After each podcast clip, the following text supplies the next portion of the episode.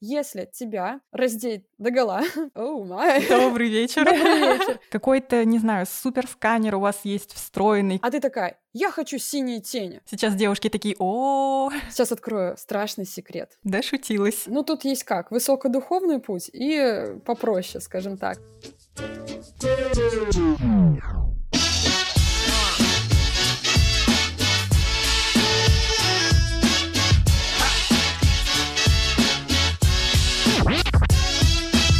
Всем привет! Это новый выпуск подкаста «О пути в профессию. Кем я стал, когда вырос». Меня зовут Инна, я ведущая этого подкаста, а вместе со мной его будут создавать крутые гости. Люди разных специальностей простыми словами рассказывают, кем они работают, что делают на работе и как они туда попали. Этот сезон довольно необычный. Я говорю не просто с людьми, которые нашли свое дело, а с теми, кто не побоялся ради этого полностью изменить свою жизнь.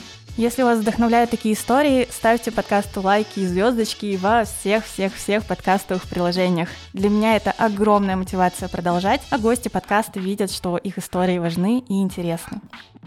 С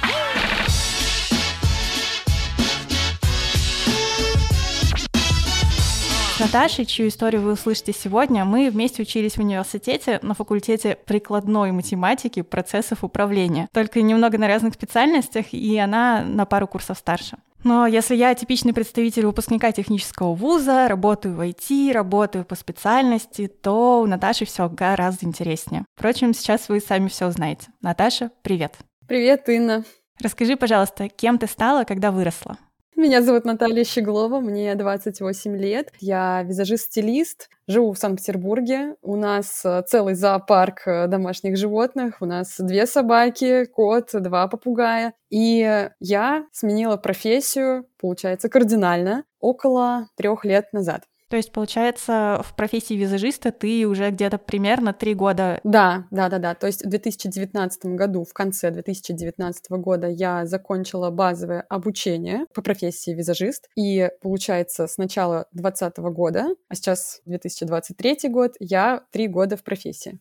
Ты сказала, что ты визажист-стилист? Да. Откуда там приставочка стилист и что она значит? Ага, сейчас все поясню. Визажист-стилист — те визажисты, которые также работают и с волосами тоже. Считается, что визажист работает с лицами, да, создает макияж, а стилист по волосам работает с волосами, создает укладки, прически. И если ты визажист, дефис стилист, то э, считается, что ты мастер-универсал, то есть ты можешь и макияж создавать, и прически. Мечта у меня была стать именно визажистом. Начинала я именно с макияжа, и уже попозже я отучилась еще и на укладке, на прическе, и стала это дело совмещать. Так гораздо проще начать свой творческий путь, потому что чаще всего актуальны именно мастера-универсалы.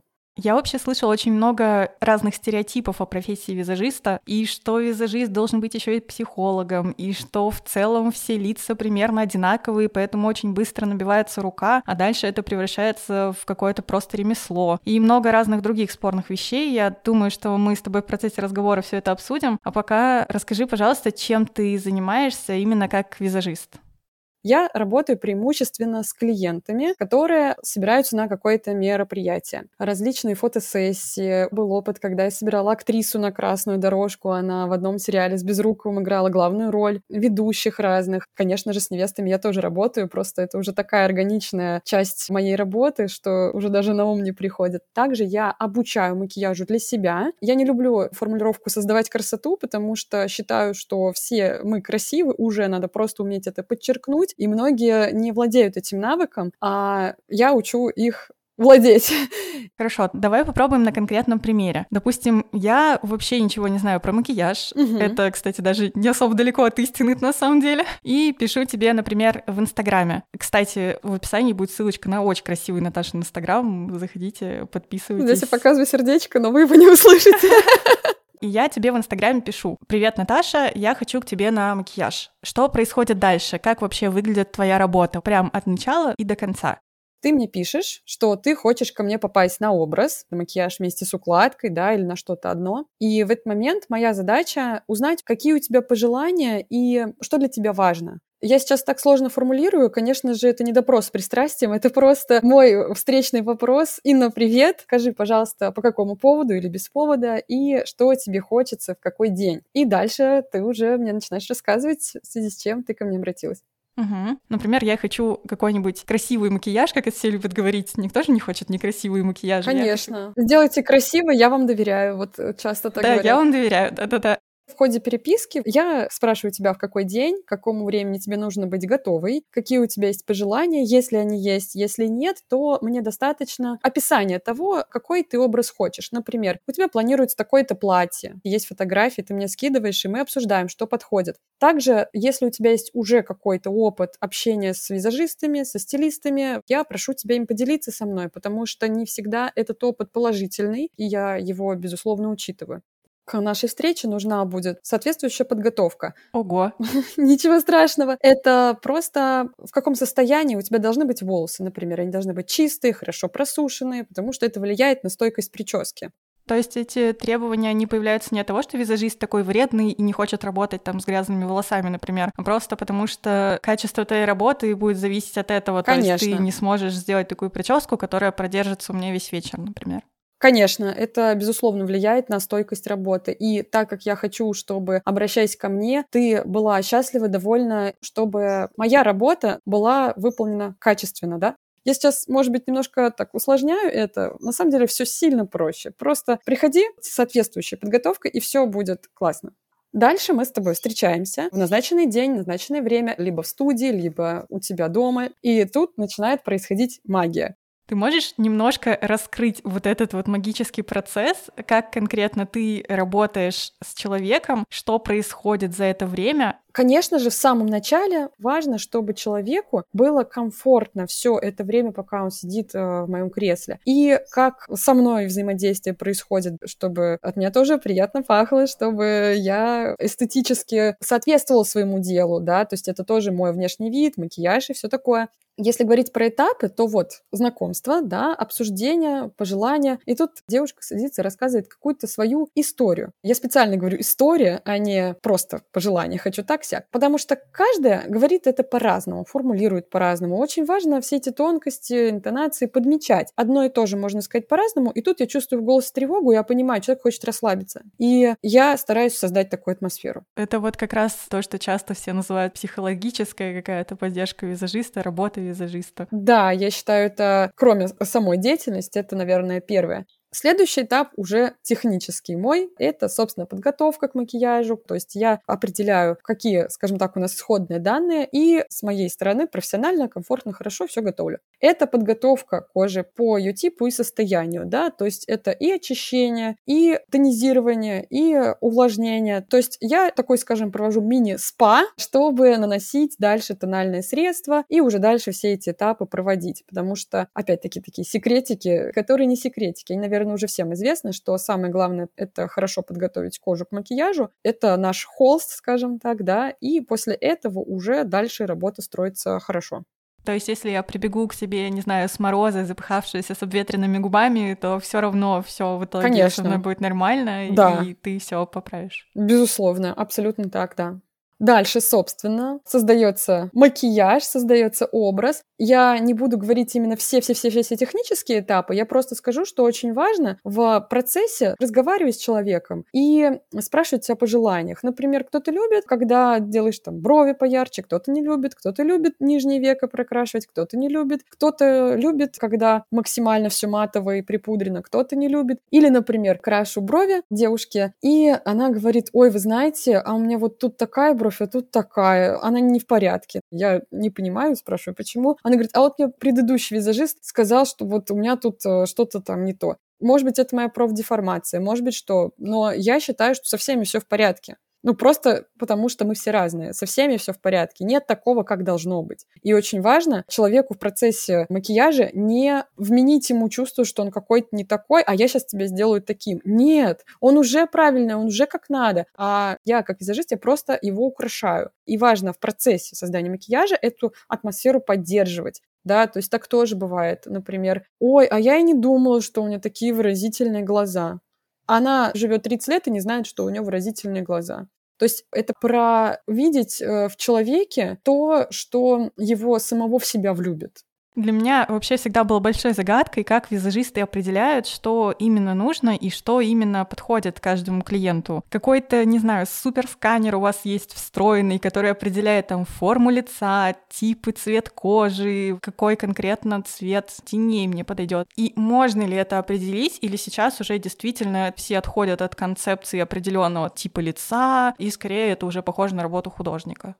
Макияж и прически — это, конечно же, творчество, да, но творчество согласованное с клиентом, потому что ты не свободный художник у себя в коморке. Когда ты работаешь с клиентом, очень важно его слышать и в соответствии с его пожеланиями стараться создать именно тот образ, который ему понравится, будет уместен в ситуации, что отличает творчество от э, математики в этом месте? Безусловно, есть такое понятие, как анатомия, как какое лицо корректировать, как э, в зависимости от того, какое строение у глаза, нарисовать ту же самую стрелку. Безусловно, есть всякие химико-физиологические процессы, возможно, сейчас новое какое-то словосочетание открыла, ну, в общем, химия взаимодействия средства, текстуры с кожей, взаимодействие текстур средств между собой. Безусловно, это все очень важно, этому обучают. Но одно дело учить этому, знаешь, как правильно, как должно быть, как должен расти цветок, какой формы у него э, должны быть лепесточки и как э, именно они должны лежать. Но правила существуют для того, чтобы их нарушать. Но получается красиво это делать только тогда, когда ты их знаешь. И в работе с клиентами, с реальными живыми людьми, далеко не всегда получается следовать всем-всем-всем-всем-всем заветам анатомии, базового курса и прочих обучений, как минимум потому, что даже у самого человека настроение за один день может меняться много раз. И он с утра проснулся в одном настроении, а к вечеру оно у него уже совершенно другое, и даже тот же макияж может играть по-разному. Это я все к чему веду? К тому, что очень важно знать правила, знать, как надо красить, скажем так, да, но это все зависит от того, что хочет клиент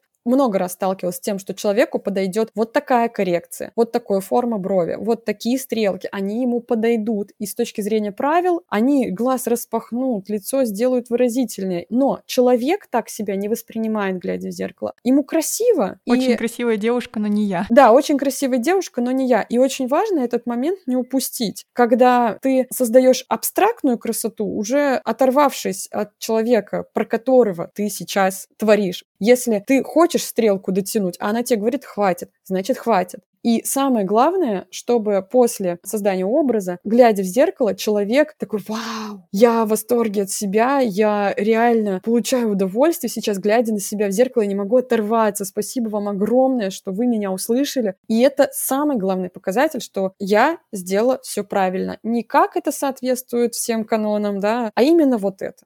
Понятно, что мне не нужно иметь с собой всю косметику всего мира, чтобы создать для тебя тот образ, который ты хочешь. То есть всегда есть свои профессиональные секреты, как это сделать. Например, с тем же тональным средством. Понятно, что мы не можем таскать с собой все тональные всего мира, но есть определенные средства для определенного типа кожи, да, для определенного состояния кожи. И цвет, он уже корректируется в зависимости от множества факторов. Даже если банальное время года вот рассматривать, зимой, летом у одного и того же человека будет кожа разного цвета, где-то будет загорелее, где-то бледнее. И это уже корректируется. Если говорить про тени, сейчас открою страшный секрет практически всем подходит практически э, любой цвет теней. Ого! Э, нонсенс какой-то, да, потому что всегда все твердили раньше вокруг про цветотипы, про вот это все, какому цвету глаз какой что подходит. Да, безусловно, есть те оттенки, которые подходят больше или меньше, Безусловно, это факт. Но такие концепции сейчас все уходят на задний план и играет важную роль образ в целом. Ну, например, если тебя раздеть догола просто... Оу, oh май! Добрый вечер! Добрый вечер! И просто посмотреть, какая у тебя контрастность, да, внешности, какого у тебя цвета кожи, вот цвет глаз, цвет волос, просто какие у тебя оттенки есть в теле. Без одежды, без украшений, без всего. И вот на тебя такую условно голову попробовать прикинуть макияж, который тебе подойдет, да, это будет один макияж. А ты такая, я хочу синие тени. Допустим, они тебе в твоей базе не очень хорошо идут, да? Но что теперь тебе? Их никогда не использовать, забыть про них, что ли? И вот тут начинает подключаться одежда. Можно всегда подобрать такой образ, который будет играть целиком вместе. И мы все разные. Сегодня мы одни, завтра мы другие. Нельзя себя ограничивать, если тебе чего-то хочется. Важно просто найти обстоятельства, тот же образ, когда это будет уместно. Может быть, на собеседовании ты не сделаешь себе яркие синие смоки и стрелки, как у Эми Уайнхаус, но ты захочешь так выразиться на фотосессии, и тебе стилист подберет одежду, соответствующий пиджак, соответствующий там топ, и это все заиграет вместе, и попробуй тебе потом скажи, что тебе не подходит синие тени. Ну, это вранье, уже подходит. Поэтому, да, практически всем людям подходит практически любой цвет в макияже, если правильно его вписать. Хорошо, ну тогда у меня такой немножко каверсный вопрос, возможно. Сможешь ли ты прикинуть, сколько у тебя весит сумка или чемодан, что-то такое, что ты с собой берешь на работу? О, это очень тяжелый чемодан. И это, наверное, то, что у меня сейчас вызывает большой дискомфорт в работе можно его облегчить, если взять на себя риски, что то, что будет в чемодане, может быть недостаточно для того, чтобы создать красоту именно для тебя. Но в сущности это имеет значение при работе с новыми клиентами, которые не знают, например, чего хотят. Если я работаю с постоянными клиентами, я уже примерно понимаю их вкус, что им подходит, какие средства брать, но, тем не менее, чемодан у меня все равно тяжелый. Я не могу сказать, сколько именно он весит, хотя это несложный вопрос, просто поставь на весы чемодан, и все станет ясно. Но но ты боишься этой информации, как будто. Я честно боюсь. Я очень боюсь узнать и выпасть в осадок в этот момент. Очень сильно боюсь, честно. Я так скажу. Когда я его поднимаю по ступеням, я молюсь, чтобы в новом помещении, куда я еду, был лифт. Не дай бог это будет этаж выше третьего даже, честно скажу. Но еще страшнее мне становится в тот момент, когда я понимаю, что мужчина, который, например, мимо проходит и хочет мне помочь с этим чемоданом, ему тяжело. И понимаешь, в этот момент мне страшно, поэтому я не взвешиваю. Кстати, он на колесиках, это тоже очень важно. Это не сумка, это чемодан. Это очень удобно.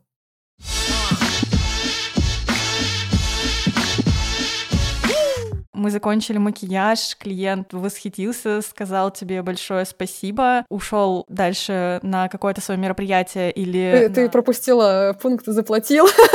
Забывать про это не стоит, да-да-да. Очень хорошо, что как минимум ты про это помнишь, потому что я такой человек, который действительно может забыть не из злого умысла, а просто потому что очень много в голове информации, о боже, у меня там сейчас одно, потом другое. Я тут скорее про то, что у вас закончилась, условно, эта основная часть э, вашей работы, клиент с тобой попрощался, оплатил твою работу, ушел дальше по своим делам, и на этом твоя работа закончилась. Можно сказать да, но я обязательно стараюсь собирать обратную связь от своих клиентов, как они проносили образ, да, все ли им понравилось, как они себя чувствовали. Для меня это тоже очень важно.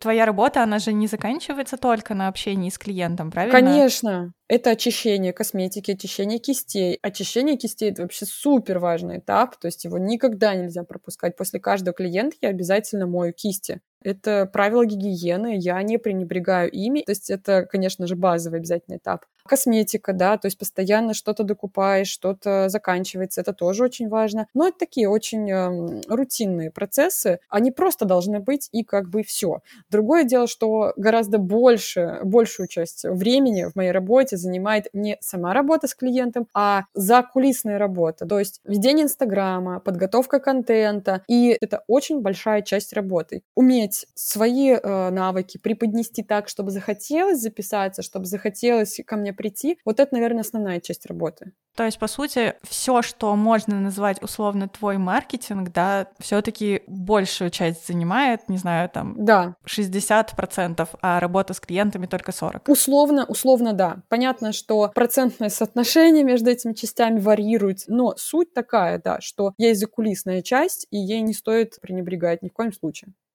Есть ли у тебя какой-то график работы? То есть я работаю 8 часов в день, или я работаю 40 часов в неделю, или среда у меня всегда выходной, или что-нибудь в этом роде. То есть ты как-то ограничиваешь себя именно в графике работы? Очень глубокий, очень грустный вздох. Это больная моя тема сейчас, потому что моя история очень сильно завязана на событиях, которые происходят в жизни клиентов. И если свадьба у него вот такого-то числа, а время готовности, например, 6 утра, то у меня выбор невелик. Либо брать этот заказ, либо не брать. И если я не беру, это, соответственно, тоже мои деньги, от которых я отказываюсь. И тут я беру ответственность на себя. Готова я сейчас отказаться от этих денег или нет? Скажу, как у других моих коллег в том числе. Кто-то сказал себе, я, например, не работаю на выездах. Или я не работаю до 8 утра, потому что это мой комфорт, мой сон. Кто-то не берет работу в конкретные дни, зная даже, да, что он потеряет деньги. Такое тоже имеет место быть. Я очень уважаю таких людей. Я сама хочу создать такие условия работы, в которых будет комфортно в первую очередь мне. Но меня еще один вопрос волнует. Бывает ли у тебя отпуск? Только тот, который я себе назначила. То есть я говорю себе, что с такого-то по такое-то число я не работаю. Я об этом анонсирую своим клиентам, и я просто не беру никакие записи в это время. Да, то есть усилием воли я себе создаю отпуск. Это тоже очень важно. Ну и выходные, соответственно, также можно себе создавать.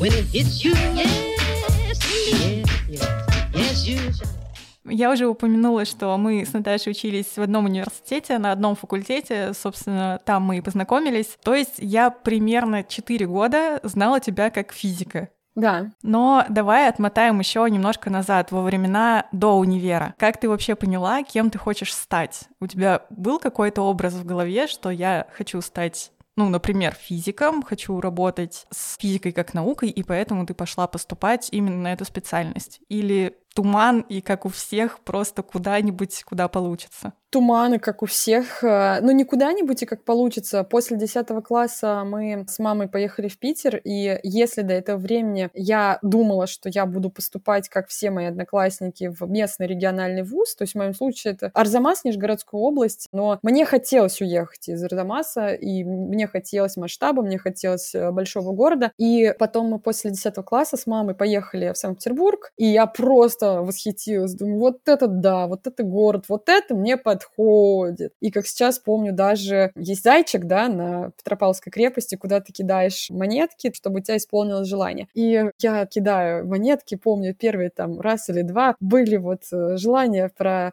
отношения, ну вот это, знаешь, девичье, юное, да, разбитое да, да, сердце. Да, всем, всем нам было 16. И эти монетки падали в воду. И на третий раз я помню такая, я хочу сюда приехать через год поступить и остаться здесь жить. Эта монетка впадает прям в зайчика. И это очень много значит, потому что если ты не желаешь этого изнутри, ты в этом символизме ничего не найдешь, да, ты даже никакие эти монетки бросать не будешь, это вообще тебе все будет ненужная история. Но мне это было важно увидеть подтверждение, да, снаружи от своих внутренних каких-то желаний возвращаясь к вопросу, кем я хотела стать, ближе к старшим классам школы разные в моем сознании всплывали слова в духе архитектор, математик, информатик, дизайнер. Вот я помню, думала насчет дизайна. И все вот это творческое мне очень близко, но при этом у меня технический склад ума, и у меня всегда хорошо шла математика. Не физика, важно, не физика, математика. И когда я стала выяснять, что там надо сдавать, э, архитектура, дизайн, вот это все, э, там было два предмета, которые я не любила. Физика и история, история искусств. А я физику в школе терпеть не могла, ну честно, прям не любила любила ее очень. Но когда я начала гуглить, какие специальности есть в СПБГУ, связанные с математикой, поняла, что мне надо будет сдавать информатику, мне надо будет сдавать физику. И от этого никуда не деться. И я приняла для себя решение, что окей, за 11 класс я возьму себя в руки, я наверстаю весь школьный курс физики. У меня это получилось, и репетитор, с которым я занималась физикой, меня влюбила в нее. И вот я поступаю в СПБГУ. Дальше начинается моя история как э, физика математика. И 6 лет, то есть 4 бакалавриат и еще 2 магистратура я отдаю этому направлению.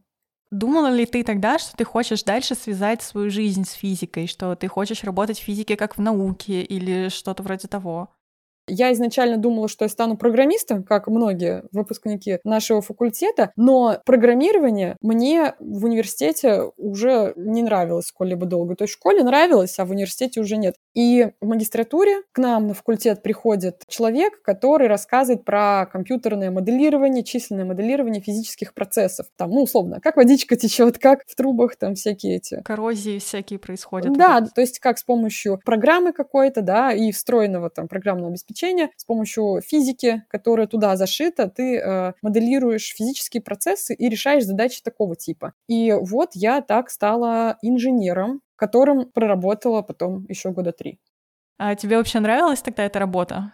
Тогда она мне очень нравилась, потому что я попала сразу в классный коллектив. Я очень была довольна тем, что я делаю, и все были компетентные, все было супер, и задачи интересные, и много-много-много-много было факторов. Даже настолько, что в какой-то момент я испугалась мысли, что если чего-то не произойдет сверхъестественного, я могу здесь на долгие годы задержаться, и это будет даже в ущерб моему развитию как специалиста, как личности. И Вскоре после этого я меняю эту работу на другую в этой же сфере, и там просто нет ничего, кроме работы. И я тогда почувствовала, что что-то не то. Когда меня оставили наедине только с работой, вот, пожалуйста, ты хотела работать в этом направлении? Работай. Я поняла, что нет, это не мое, мне это не интересно с этого момента уже все пошло совершенно по-другому. Я стала чувствовать, как я буквально 8 часов своей жизни в день продаю. Мне это не приносит удовольствия. Я возвращаюсь домой, что-то делаю, ложусь спать и снова начинаю этот день. Вот когда я это осознала, мир для меня уже прежним не был. И важно, что у меня были не какие-то компульсивные да, всплески, там какие-то эмоции, а это было чувство, которое нарастало с каждым днем. То есть с момента, когда я осознала, как будто бы, знаешь, тик-так, тик-так, тик-так, часики начали тикать. Как сейчас помню, я даже фотку себе сделала в тот момент. Э,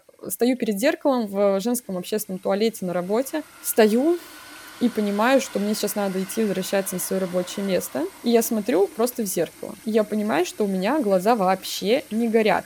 При том, что у меня красивая укладка, у меня красивый макияж, на мне красивое платье, на мне красивые туфли. То есть я старалась вот выглядеть там девочкой-девочкой, заботилась о внешнем виде. И я смотрю на себя в зеркало, и я понимаю, что я не выгляжу девочкой-девочкой, я не чувствую себя счастливой сейчас, и это копится, каждый день это копится. И я ощутила в тот момент какую-то безысходность. И я понимаю, что что-то очень сильно идет не так. И только я могу сейчас на это повлиять. Это было не отчаяние такое, знаешь, горячее, когда ты что-то сразу хочешь делать, а это было холодное отчаяние. Холодная, очень холодная мысль. Она пугала своей перспективой. Сегодня можно пережить этот день, завтра можно пережить этот день, и через неделю можно пережить этот день. А готов ли ты, Наташа, что вот столько времени у тебя будет спущено вот в унитаз, в кабинке, из которой ты вышла? Я не готова.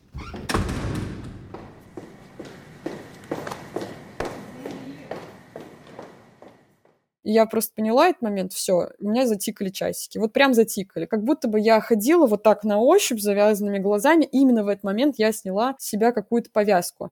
И я сказала себе, что я даю себе здесь время доработать полтора месяца, чтобы у меня две зарплатки получилось. Я их откладываю себе на новую жизнь, так сказать, и отчаливаю просто в никуда. И я скажу, что это было очень правильное решение, одно из самых правильных, которое когда-либо делала. Мне немножко было страшно, а что там дальше впереди, да? Но важно все-таки договориться с собой, понять, чего ты хочешь.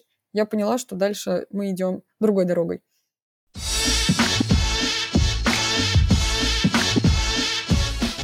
Давай немножко все-таки вынырнем да. из этого холодного отчаяния чуть ближе к красоте и радости. Как в твоей жизни вообще появился макияж? Потому что мне кажется, что у тебя, ну, довольно неплохо получалось создавать себе образы, ну, по крайней мере, на себе еще в универе. Я помню твои красивые стрелочки. Когда ты вообще поняла, что тебе это нравится и что ты хочешь этим зарабатывать? Вот, важно было в тот момент, когда я уходила с работы, принять это решение и просто довериться миру, вот так скажу. Очень страшно сейчас звучит. Звучит очень страшно, но важно было понять, что я накопила себе деньги, и у меня были мысли немножечко, чуть-чуть передохнуть. И я также знала, что мне прекрасно подойдет профессия аналитик. Она тоже по моей специальности, и много моих друзей там, да, вот работают. И я начала гуглить курсы аналитика. При этом я была в Инстаграме подписана на классного визажиста Яну Ясную. И я помню, как сейчас сидим мы с мужем в гостях у друзей, я листаю Инстаграм, Инстаграм и вижу, что у нее на базовый курс по макияжу освобождается одно место, старт в понедельник условно, а это выходные. И это был момент, знаешь, здесь и сейчас. Да-да, нет-нет. Хочешь ты или не хочешь? И я в этот момент такая, абсолютно неожиданно для себя, неожиданно очень. Говорю, я хочу. Муж не понимает, почему это. Ну, мы же тут курс аналитика смотрим, уже все. Там, я не понимаю, почему. То есть макияж мне нравился всю мою жизнь. Но до этого ты не думала работать да, в этой сфере. Да, То есть да. ты никогда не думала, что ты будешь получать за это деньги, что это будет твоя профессия. Вот понимаешь, с одной стороны, никогда осознанно я так не думала, но я много раз в универе шутила, что если я не стану математиком, не стану программистом, визажистом я всегда успею стать, потому что у меня это получается. Я часто так шутила, но я ни разу не думала серьезно, что это может стать моей реальностью. Да, шутилась. Кстати, этого, знаешь, на тему «бойтесь своих шуток, бойтесь своих желаний, они имеют свойство исполняться». И тогда я была очень-очень уверена в своих силах. И я такая, ну все, я готова на этом зарабатывать деньги. Другой момент, что я не знала, как это делать еще, да, я поняла, что я сейчас заканчиваю базовый курс, я покупаю базовый кейс визажиста, и все, а дальше посмотрим. Я помню, что спустя недели три мне написала девушка, и она подарила мои услуги маме на юбилей, чтобы я собрала ее маму, и это для меня большая честь. И у меня тогда макияж был, и макияж стоил тысячу рублей. У мамы, у этой, было еще две подруги, они тоже просили их накрасить. И я, получается, в этот день заработала 3000 рублей. Сейчас, может быть, кому-то это смешно будет слышать, да, потому что очень многие состоявшиеся в своих сферах люди. И для меня эти 3000 рублей в тот день были таким счастьем. Но я уже чувствовала, что у меня уже тогда для новичка получается хорошо. Но я тогда задумалась, а стоит мне, ли мне в принципе, да, повышать, получать цену на свои услуги? Может быть, я себя как-то очень недооцениваю? Спойлер, да, очень я себя недооценивала в тот момент. И синдром самозванца — то, с чем, э, мне кажется, постоянно борются люди, которые работают на себя. Но да, в общем, это были мои первые осознанные деньги, которые я помню, вот так скажу, в этой профессии.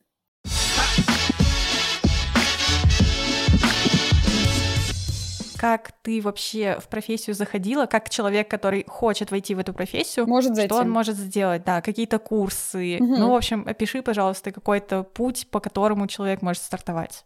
Самое главное — не иметь каких-то ожиданий, потому что путь у каждого свой. Просто в найме он более прогнозируемый, а в работе на себя он непрогнозируемый. Начинается вход в профессию с окончания базового курса визажиста. Это либо какая-то школа макияжа, либо студия, да, либо какой-то визажист, работа которого вам нравится, и вы хотите научиться в таком же стиле работать. Важно найти человека или команду, у которой вы будете учиться, и наблюдать за ними некоторое время, чтобы довериться, чтобы выбор был э, правильным и пойти закончить базовый курс макияжа, собрать кейс. И тут лучше, если человек не знает, с чего он хочет начинать, с макияжа или с волос, советую начинать с волос, потому что кейс для стилиста по волосам будет стоить дешевле, сильно дешевле, чем для визажиста. На первых порах, когда ты еще не зарабатываешь деньги в профессии, это особенно важно. А как его собирать? Подожди. То есть есть какой-то список средств, или это рассказывают на курсах, или ты сам по наитию собираешь и на своих ошибках учишься дальше? Как это происходит? Это происходит и так, и так. То есть чаще всего на курсах дают преподаватели список, что нужно для того, чтобы начать, плюс-минус. И очень важно следовать этому списку, прислушиваться к нему, да, и в зависимости от того, что ты можешь сейчас себе позволить, потому что там есть что-то подороже, что-то подешевле, закупать это. Так я э, в половине средств и сделала, а вторую половину я начала закупать по наитию, потому что, ну, я же это тоже тут, знаете ли, не пальцем делано, и у меня же опыт макияжа на себе, ну, там, и для подружек-то большой, но я сейчас выбираю тут, э, что в кейс мне надо. Ну, в общем, спойлер, это неплохой путь самостоятельно прощупывать, что купить в кейс, но он дороже, чем если следовать первым путем советом преподавателя. Потому что когда ты только-только начал, ты видишь какое-то средство в списке советов преподавателя, хотя оно и классно работает, но ты пытаешься найти дешевый аналог, скажем так, да, потому что пока нет средств его купить. И в результате это часто в случае новичка выкинуты на ветер деньги.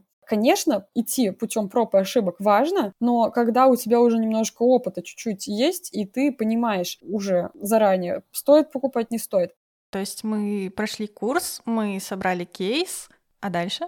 Начинать работать с моделями когда я говорю моделями, я не имею в виду, да, Ирину Шейк, а, хотя было бы неплохо, да, а я имею в виду простые девчачьи лица, да, то есть тренировать насмотренность, смотреть, какой тип кожи, какие бывают лица, то есть, в принципе, учиться работать. И ты не берешь за это поначалу деньги, ты просто учишься, учишься делать свою работу хорошо. Чувствовать э, людей, чувствовать их лица, чувствовать текстуры, с которыми ты работаешь, получать обратную связь, видеть э, результат. Бывает плакать, да, да, то есть потому что он не всегда тебя устраивает. И я тут вспоминаю свои первые черные смоки, э, которые я сделала, ну, отрабатывала на модели. И, боже мой, бедная девушка, мне кажется, я ее мучила часов пять, наверное, в кресле. И забирает меня муж, я просто сажусь в машину и начинаю рыдать. И он спрашивает, а в чем дело? Что-то не получилось? Вроде же получилось. А я не могу сказать, чего мне это стоило. И вот очень важно в этот момент приготовиться к тому,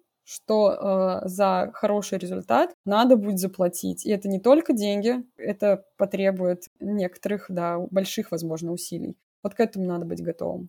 И тогда еще один каверзный вопрос. Вот ты отрабатываешь бесплатно на моделях, а в какой момент ты понимаешь, что вот теперь ты готов уже работать с реальными людьми за какую-то действительно реальную оплату? Пусть она будет маленькая, но как победить своего самозванца внутри, который говорит, ну ты еще, наверное, не готов, ну еще посиди, поучись еще немного. А, ну, тут есть как? Высокодуховный путь и попроще, скажем так. Высокодуховный — это вот работать над этим, может быть, к психологу сходить, к наставнику, коучу, там, всякие техники, практики. Но на самом деле Честно, все намного прозаичнее. Вопрос, как ты воспринимаешь это. Если ты хочешь не просто, чтобы у тебя было оплачиваемое хобби, то работа должна приносить деньги. Элементарно. Если ты сейчас не начнешь зарабатывать, на что ты будешь жить? Идеального момента не будет никогда. Поэтому, на мой взгляд, важно составлять портфолио сразу же и сразу назначить какую-то цену. И когда человек какой-то на это придет, сразу же за это браться, идти в свой страх, ты не будешь к этому готов, надо просто в это нырять. Будет страшно, будут трястись коленки, но не боги горшки обжигают, с чего-то надо начинать.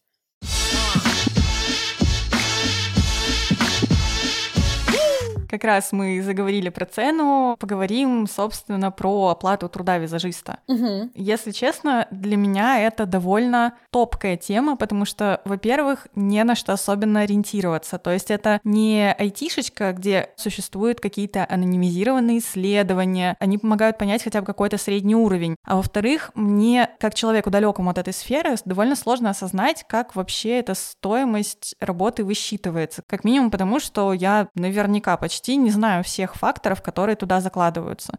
Например, я смотрю на твой прайс, и на момент января 2023 года макияж стоит 3,5 тысячи рублей, полный образ примерно 5 тысяч рублей. Угу. Можешь, пожалуйста, рассказать, как формируется цена за эту работу и что входит в стоимость услуги у тебя?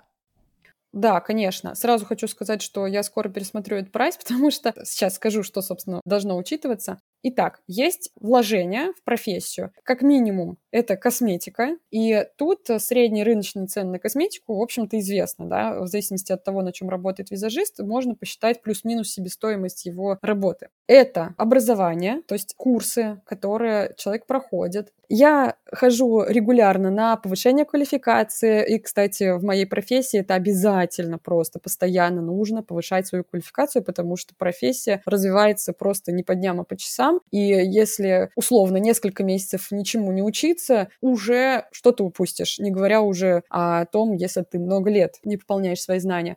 Далее, опыт работы, то есть одними и теми же средствами человек с опытом работы 0, человек с опытом работы год и со- человек с опытом работы 10 лет, скорее всего, сделают разные макияжи. Как оценить эту качественность, да? Ну, давай возьмем обратную связь. Чем больше у тебя классной обратной связи, чем более ты востребованный специалист, тем выше у тебя стоимость услуги.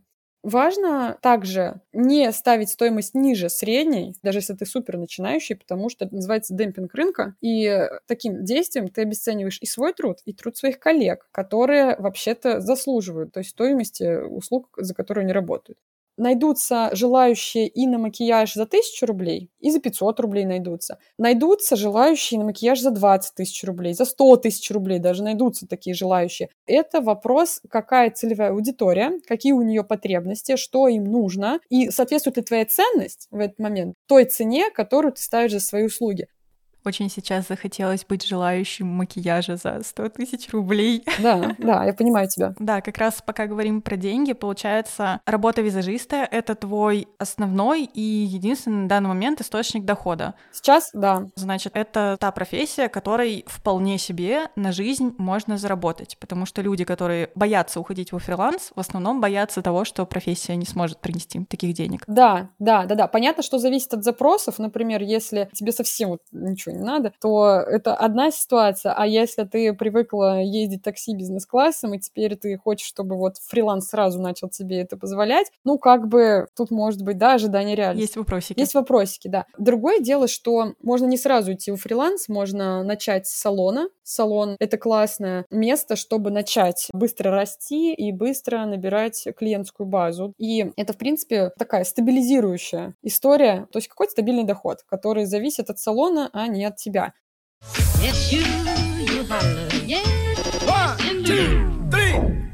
Итак, стартуем мою любимую рубрику «Баечки».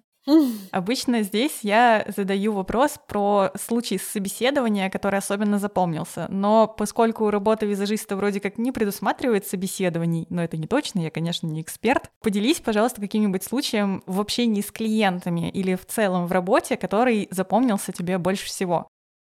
Я езжу работать с чемоданом своим косметическим, и он выглядит очень строго, так скажем, черный, с металлическими боковинами, то есть он такой очень конкретный такой, знаешь, очень серьезный парень, мой чемодан. И когда я езжу в такси и прошу его там поставить, многие таксисты, это моя любимая рубрика, наверное, их предположение о том, что там внутри. Они такие, а что там внутри? Господи, каких только версий я не слышала. Я и про органы слышала, что, типа, вы там органы перевозите. Я думаю, боже мой, Нина, нет кто-то спрашивал про вещества запрещенные, кто-то про деньги спрашивал, про оружие спрашивали. Ну, короче, что только не спрашивал. И всего лишь небольшой процент угадывают. И, как правило, это какие-то такие истории в духе «А, ну я знаю, там косметика, у меня племянница моего брата занимается этим». Тоже, кстати, вот и начинаются вот эти вот их истории про то, там, как там племянница брата там или сестра, дочь там какая-то занимается этим, и они поэтому понимают, что это такое. Но чаще всего не угадывают. И я просто, когда слышу такие вопросы, уже, знаешь, такая, а как вы думаете, а что там? Я как-то пошутила, что да, я складываю туда э, разбитые мужские сердца воу. Да, да. Это красиво, это красиво.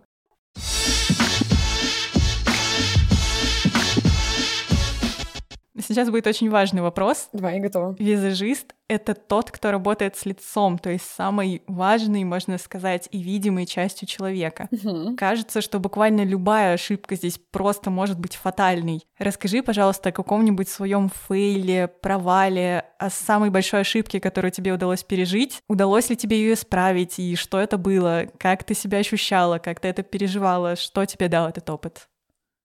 Ох, а, очень э, интересный сложный вопрос. В целом, да, конечно, лицо в нашем теле у нас это самое главное. И для меня большая честь и ценность, когда мне доверяют свое лицо. Это правда очень важно. Но если говорить о том, что ошибка фатальная и все такое, то, конечно же, это не так. И важно самому визажисту об этом помнить, чтобы не закапываться в такие мысли. Вот если ты пластический хирург, вот там да. А макияж, по сути, все гораздо проще, потому что в крайнем случае можно стереть, смыть, пожалуйста. Но есть, скажем так, моменты, когда я что-то разруливаю, но все заканчивается хорошо. Например, был случай, когда я забыла тушь для ресниц, но я знаю, как можно ее заменить, если у меня есть другие средства. Ого. Я, да, черная гелевая подводка, да. Я думаю, ты сейчас скажешь черная гелевая ручка. Нет, нет, да, а, ну, смешно, кстати. Короче, есть лайфхаки, как можно заменить, например, тушь. Или была история, как я понимала, когда ехала уже на образ, что мне не хватает в кейсе то ли карандаша, то ли еще чего-то. А он мне был нужен. Понятно, что я и его заменить могла, но в этот момент, слава богу, был выходной день, мой муж предложил мне, что он купит то, что мне надо в косметическом магазине, привезет мне. Но это такая, знаешь, история лайтовая. Тут э, никакой фатальной проблемы не было. Ну, я представляю, как твой муж стоит в какой-нибудь условной литуале э,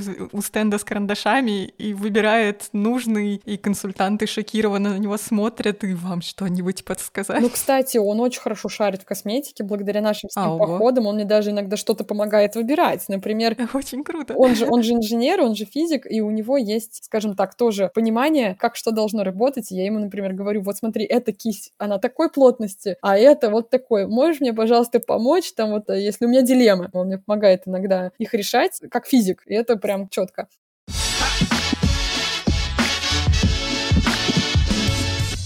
Но тем временем мы плавно подошли к заключительному вопросу. В своем подкасте я собираю словарик профессиональных терминов, куда вношу самое часто используемое слово из профессии моих гостей. Наташ, какой термин или слово чаще всего используют визажисты? Дай ему, пожалуйста, краткое определение простыми словами. Мгм. Пусть это будет межресничка. Сейчас девушки такие, о, А межресничка — это пространство между ресничками на веке. Важно, это не слизистое, это не сверху от ресниц, это именно то, что между. И прокрашивая межресничку, взгляд становится выразительнее и более привлекательным, вот так скажу. Хотя это неприятная процедура.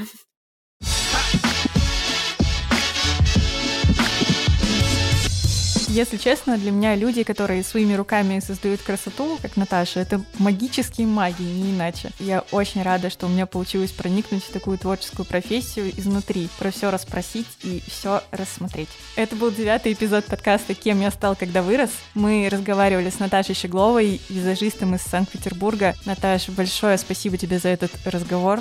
Большое спасибо, Инна, за то, что ты пригласила меня своей собеседницей. Это была очень приятная беседа, и я надеюсь, что эта история подарит чуть больше решительности, уверенности в своих силах и любимом деле тем, кто действительно сейчас в этом нуждается. Буду безумно рада, если кому-то этот выпуск поможет найти себя и работу мечты.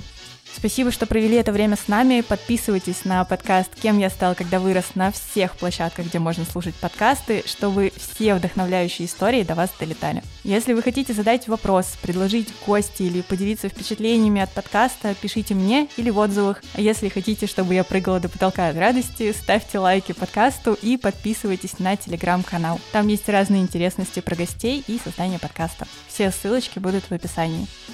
На этом все и ура!